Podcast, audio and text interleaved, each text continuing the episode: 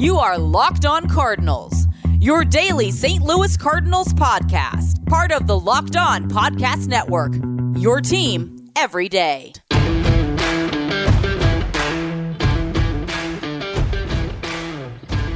Hello and welcome to the Locked On Cardinals podcast, part of the Locked On Podcast Network, where today it is June 29th of 2021, Locked On Podcast Network, where it's your team every single day.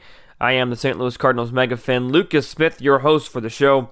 Thank you once again for tuning in. This show should be a fun one, as the Cardinals have a win to talk about, and it was a decisive win. Um, that said, you know that there's always a word of caution when dealing with with uh, a struggling team that, that picks up a win, um, because you know, people try and tend to point to small set of data to try and prove that a team is turning around. And right now, you know, I'll give credit to where credit is due in this win. However, uh, that this one win in a 162 game schedule, and the Cardinals still have uh, close to 80 some odd games remaining. Uh, this one win really doesn't do a whole lot for me in terms of season outlook.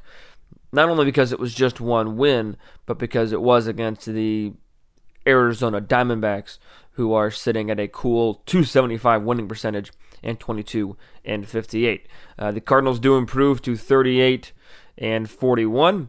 They've played 79 games uh, on the season, which means they've got 83 games left. So they're not quite at their exact halfway point to the season yet. Um, but yeah, so again, that, that one win, and they're still eight games out of first place with the Milwaukee Brewers getting an incredible win against Chicago. Um, head over to Locked On Brewers for coverage there. But um, yeah, so I'll give some credit to where credit's due. I'll explain how the Cardinals can improve off of this. I'll, I'll kind of go through the game and and see what areas I liked from this game and see what areas I think that the Cardinals can improve upon.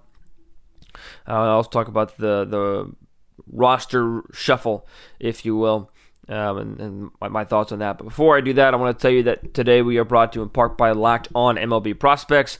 Um, Cardinals had some prospects moving. Um, so if you're the type of baseball fan that can't help but get giddy over prospects, uh, we have the podcast for you. It's hosted by minor league play-by-play voice Arm Leighton, who does a fantastic job. And get this, it's the only daily podcast devoted entirely to the stars of tomorrow. So be sure to follow Locked On MLB Prospects on the Audacy app or wherever you get your podcasts. Uh, wherever you're listening to me right now, be sure to follow me on that podcasting platform. And if possible, leave a rating. Tell your friends about it. Uh, tell your friends. And you can also follow the show on Twitter and Instagram at LO underscore Cardinals. Follow me on Twitter at LJ Fastball. Um, and be sure to drop a, like I said, a follow, a like, a subscription, whatever the, the word is for your particular podcasting platform. But uh, let, us go ahead and get, and get into it because Cardinals, like I said, with the win, there there's some positives and some negatives here because I talked about yesterday's show about how a coaching staff change might need to be made, and uh, there's a lot of different opinions out there on Cardinals Twitter on on any any number of subjects on Cardinals Facebook and um, and, and things of that nature. People are trying to be super positive right now. People get mad at pointing at people, other people pointing out negatives in this team and whatnot. And you know, one could argue that a seven to one win with the offense busting out could have saved Jeff Albert's job for the time being. Um, one could also argue that Jeff Albert should still go. One could argue that the pitching or that the hitting coaches, the pitching coaches, don't really matter, and that this team just isn't a good baseball team. One could say that about Mike Shildt. Having a conversation uh, with a friend of mine about the, the differences in Mike Shildt's tenure versus Mike Shildt's, and how Mike, you know, I'm I'm sorry, Mike Matheny's tenure versus Mike Shildt's. And uh, I mentioned this a little bit on the pod yesterday, but just of how Mike Matheny's mis- mistakes and bad report the team were well documented years before he was fired, whereas Shildt doesn't have either either of those things. So I just think it, it, it's all something that we have to keep in mind. What else you have to keep in mind is is how this front office views things. John Mozeliak basically said yesterday that you know Jeff Albert. He was asked if you know, about basically uh, the, the hitting coach and if they're going to get fired. and the thought process on staff and what he said in, in, in, a nutshell i'm paraphrasing here is that it's a long it's a large staff different coaches resonate with different players i read that as jeff albert is not resonating with a lot of players but other coaches are and jeff albert's just the head guy and they don't want to fire him I really don't understand that. Like, I get that it is a big staff and uh, one single coach is not going to resonate with every single player. I, I, I, do get that. And I'm not trying to just fall for whatever Mozeliak tells us and whatever the front office says is 100% true, but I do think that there is some, some truth to that. Um, but, but again, w- with this seven run outburst, I don't think that, that that means that this offense is, is, is fixed. Um, especially because it was not only against the Arizona Diamondbacks, but it was against a pitcher that was on fumes. Um, Alex Young having to go probably a lot longer than he ever wanted to go, and a lot longer um, than he probably would have gone in a in a normal situation. And by normal, I mean playing on a team that is not terrible. Um, and again, I'll talk about the in-game stuff in a, in a little bit. But he ends up going three innings giving up seven hits, six earned runs. He does walk a batter and strike out two. Alex Young has, has had some long appearances in the past. He went three innings in his appearance before that on the 20th, four innings on the 15th, three innings on the 8th, all these of June, but still just on fumes, left in a lot longer than he, you know, probably should have been anyways. But again, this, this win is one that in a couple weeks, if the Cardinals have turned it around, yeah, you can look at this as a turning point. Um, but but right now, it, it is just a win against a bad team, and that is what it needs to be looked at as. Um, a, a small but albeit important step in the right direction.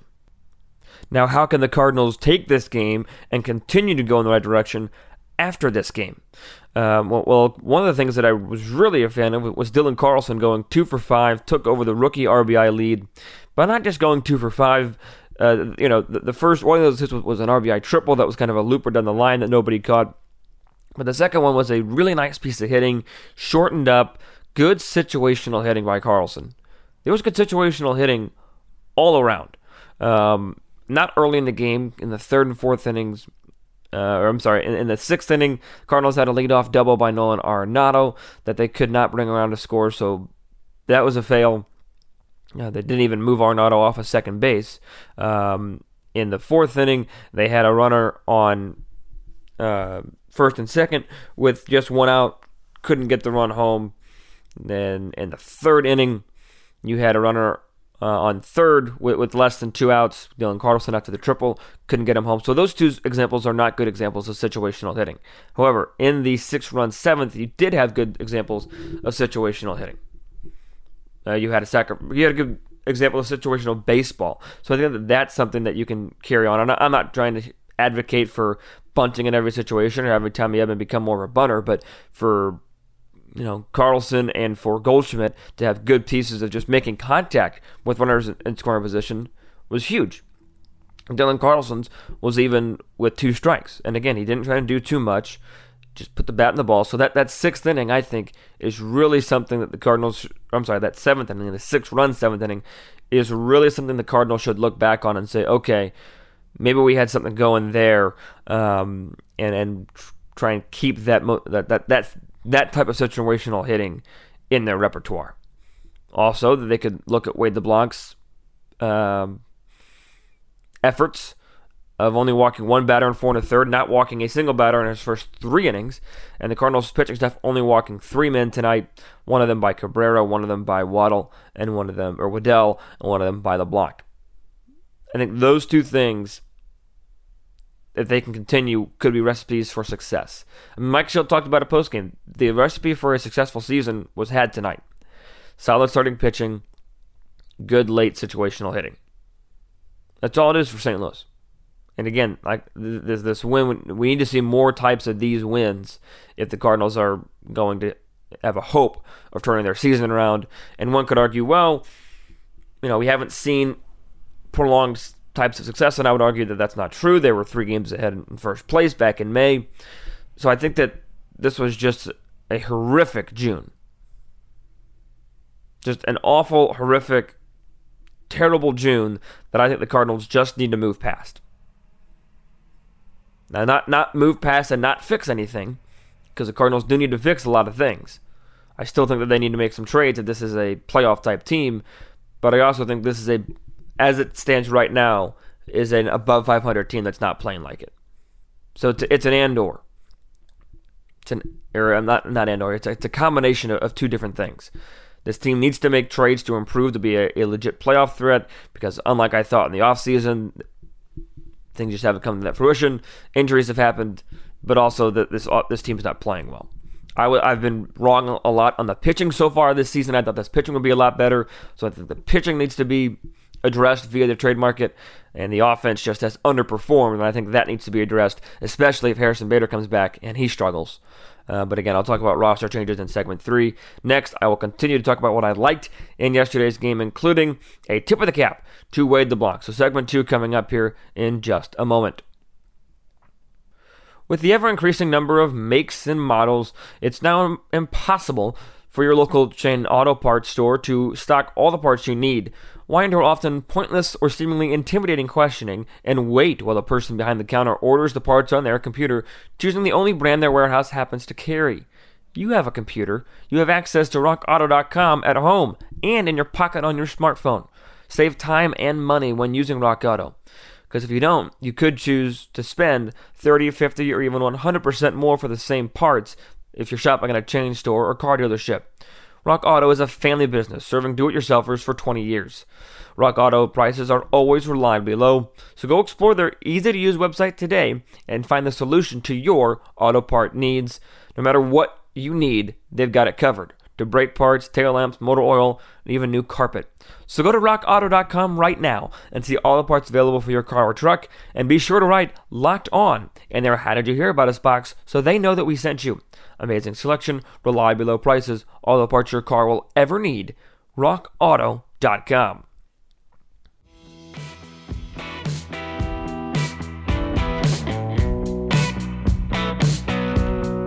So 7 to 1 win, and I'm going to start with, with the pitching. Wade LeBlanc. Hats off to Mr. LeBlanc, at least showing for one start that he was more than just, just a depth move going four and a third, four hits, an earned run, a walk, two punchouts. Ended up being undone and being forced out of the game via the solo home run by Josh Rojas. In that fifth inning, he threw 47 of 71 pitches for strikes, and I tweeted this out on my Twitter at LJ Fastball. But he went through three innings. It did not walk a batter. So no walks in his first three innings of a start. John Gant did that zero times. The farthest he got was two and two thirds of an inning. I went back and looked at all of his game logs. So, not that it's some huge historical feat, but it's an impressive feat because the guy that he's replacing, or because LeBlanc did something that the guy he's replacing never did. Now, some people were asking on, on Instagram about why LeBlanc wasn't stretched out. He was only at 72 pitches. And, you know, I, I can see the, the frustration about why why take out LeBlanc? Um, the Cardinals ended up bringing in Ryan Helsley, who threw two thirds of an inning. I think that if LeBlanc gets the out, then he's then he's left in the game. But w- with a righty and then Escobar, the switch hitter, coming in, I think that it made it a little bit easier to, to bring in Helsley. But also, LeBlanc just hasn't been stretched out a whole lot. I mean, before this, he, he made one start with Baltimore uh, that, and that was back on April 24th. And in that start, he gave up four earned and went an inning and two thirds. Um, he threw three innings with the Cardinals on the 18th of June, and again, that wasn't even in a start. So, you know, some people just don't were upset that that he got pulled so early and wanted to see him go a little bit farther, and I understand that. But again, I think LeBlanc is a guy that, that isn't going to go much more than five innings anyways. He, you know he tops out at 90 miles an hour. You got to wonder if, if you're facing a good offense, which he was not facing last night, how many times through the lineup can you really see out of LeBlanc? So I think he was only two outs away from his max anyways. And again, this is one of those things that Shildt makes a decision. Helsley comes in, gets two outs, does his job. If Helsley comes in, gives up a solo home run, then that decision looks looks bad because I think it was a fine decision. You could either say it looks bad, it looks worse, whatever it might be, but when the player doesn't produce, that's when it looks that's when it becomes a worse move than it was. So I think that I was okay. No, I know that I was okay with Wade LeBlanc staying or leaving that game and bringing in Ryan Helsley, especially with hindsight, knowing that Helsley was going to do his job. Beyond that, um, Ryan Helsley ends up only only going those two thirds of an inning, so you have to think he's fresh today, as Jose Rondon pinched hit for him in the fifth, and then in the sixth, um, John Gant was brought in. I get you know you, you got to find a way to bridge between the starter and the big three in the seventh, eighth, and ninth. Somehow they chose John Gant. He got his first out, gave up two singles, got a fly out, um, and then Genesis Cabrera comes in and he walks the first man he sees in Dalton Varsho, and then the bizarre managerial decision of the sixth, Torey Lovullo letting Alex Young hit with the bases loaded and two outs. Cabrera throws three fastballs, all right down the middle for the most part, striking out him, striking out Young on three pitches. I didn't understand that move. I mean, he he explained that it was because of the the lack of bullpen depth. He only had three more pitchers that he wanted to use for an inning max. You were in the sixth. He still had four innings to go because he had to pitch the bottom of the sixth, the seventh, and the eighth, and the ninth. Um, just bizarre. And when, when you're a team like the Diamondbacks, when you get so when you have so few wins, that would logically lead one to believe that you have so few opportunities. So why squander an opportunity? He basically just said, okay, bases loaded, two outs. Eh, I'm gonna go and throw in the towel here and just kind of let. I'm just gonna let it be. Interesting decision to say the fine, to say the least. You can head over, head over to Locked On Diamondbacks for more there, but I was really fascinated by that decision making process. Ended up working out for an inning with Alex Young um, retiring the side in the sixth after giving up a leadoff double and walking a man.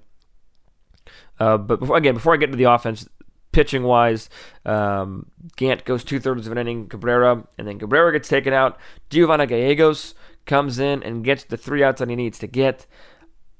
I was really impressed with Gallegos. I didn't think it was his best stuff.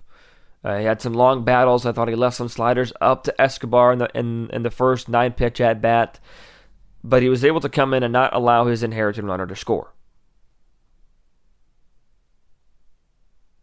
And that is something that has been a problem for the St. Louis Cardinals this season. And I'll get you that stat in a moment. But last night, the inherited runner scored was very good for the Cardinals. Cabrera came in, and inherited two runners, neither one of them scored. Gallegos came in and inherited one runner, like I mentioned, and didn't score. Helsley came in in the middle of an inning, didn't let anything happen. Cabrera also gave himself a, ba- a runner on base with a walk and didn't score.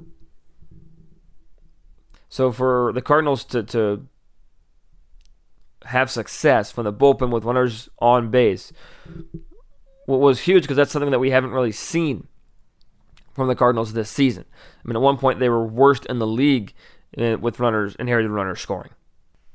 And now, you know, it's not much better. They're at third, again, just 79 games in. At 43% of their inherited runners are scoring.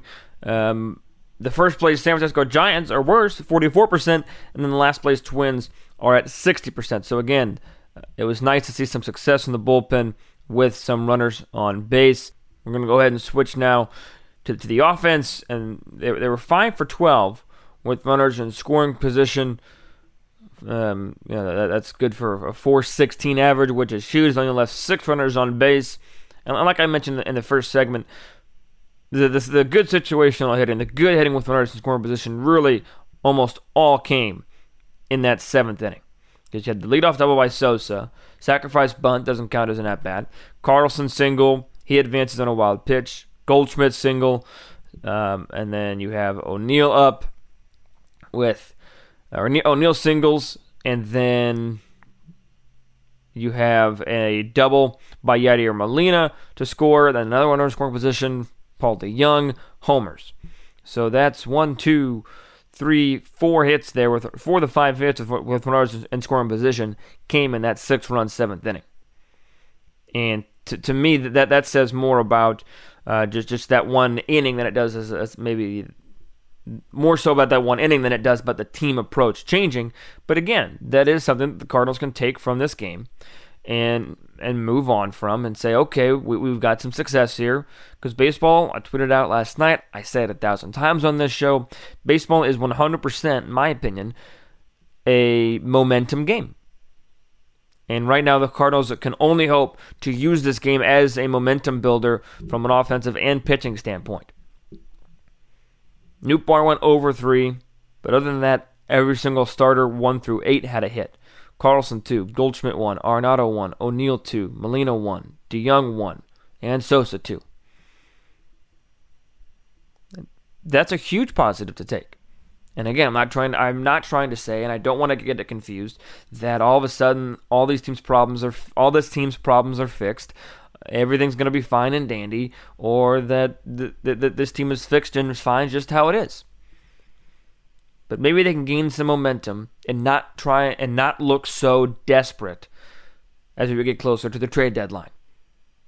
Because if this team is over 500, maybe a little bit with, closer within striking distance, they have a little bit more leverage. They're not as desperate. They're not as yeah, just plain and simple. They're not going to be as desperate now. Hopefully, if they can get to a better position in the standings, they have a little bit more leverage. Then that can make it a little bit easier to acquire an impact bat. So segment three, we'll be talking a little bit about tonight's game and also kind of giving my thoughts on a lot of the roster moves that happened um, yesterday. As the some of the third basemen are, are, moving on up, or at least some of the, the top prospects. I guess you can't even say they're third basemen anymore. Some of the top prospects are moving on up in the Cardinal system. So I'll give my thoughts on that as well as talk about tonight's game coming up here in just a moment. You're used to having a lot of choices when it comes to what you eat, but it matters where your food comes from. Get your nutrition from nature. The Wild Alaskan Company sources wild caught seafood from Alaska and the Pacific Northwest. Wild Alaskan Company delivers high quality, sustainably sourced wild caught seafood right to your door. You can choose from salmon, whitefish, or a combination, and every month there are different specials to explore.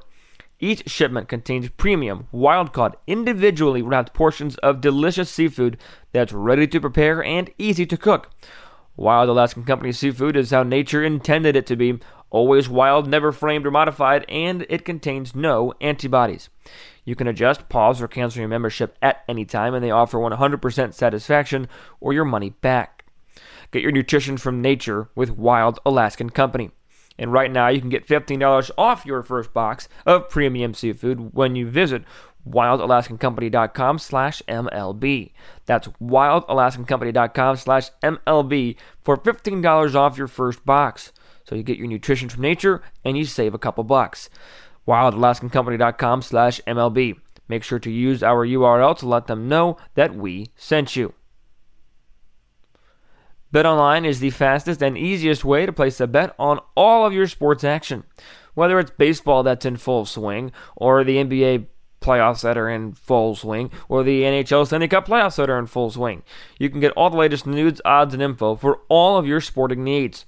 So before the next pitch, be sure to head over to BetOnline on your laptop or mobile device and check out all the great sporting news, sign-up bonuses, and contest information available.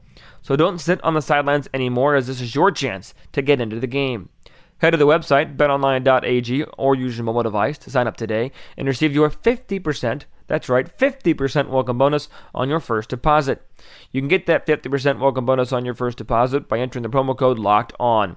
L O C K E D O N. L O C K E D O N gets you 50% welcome bonus on your first deposit. Bet online, your online sportsbook experts.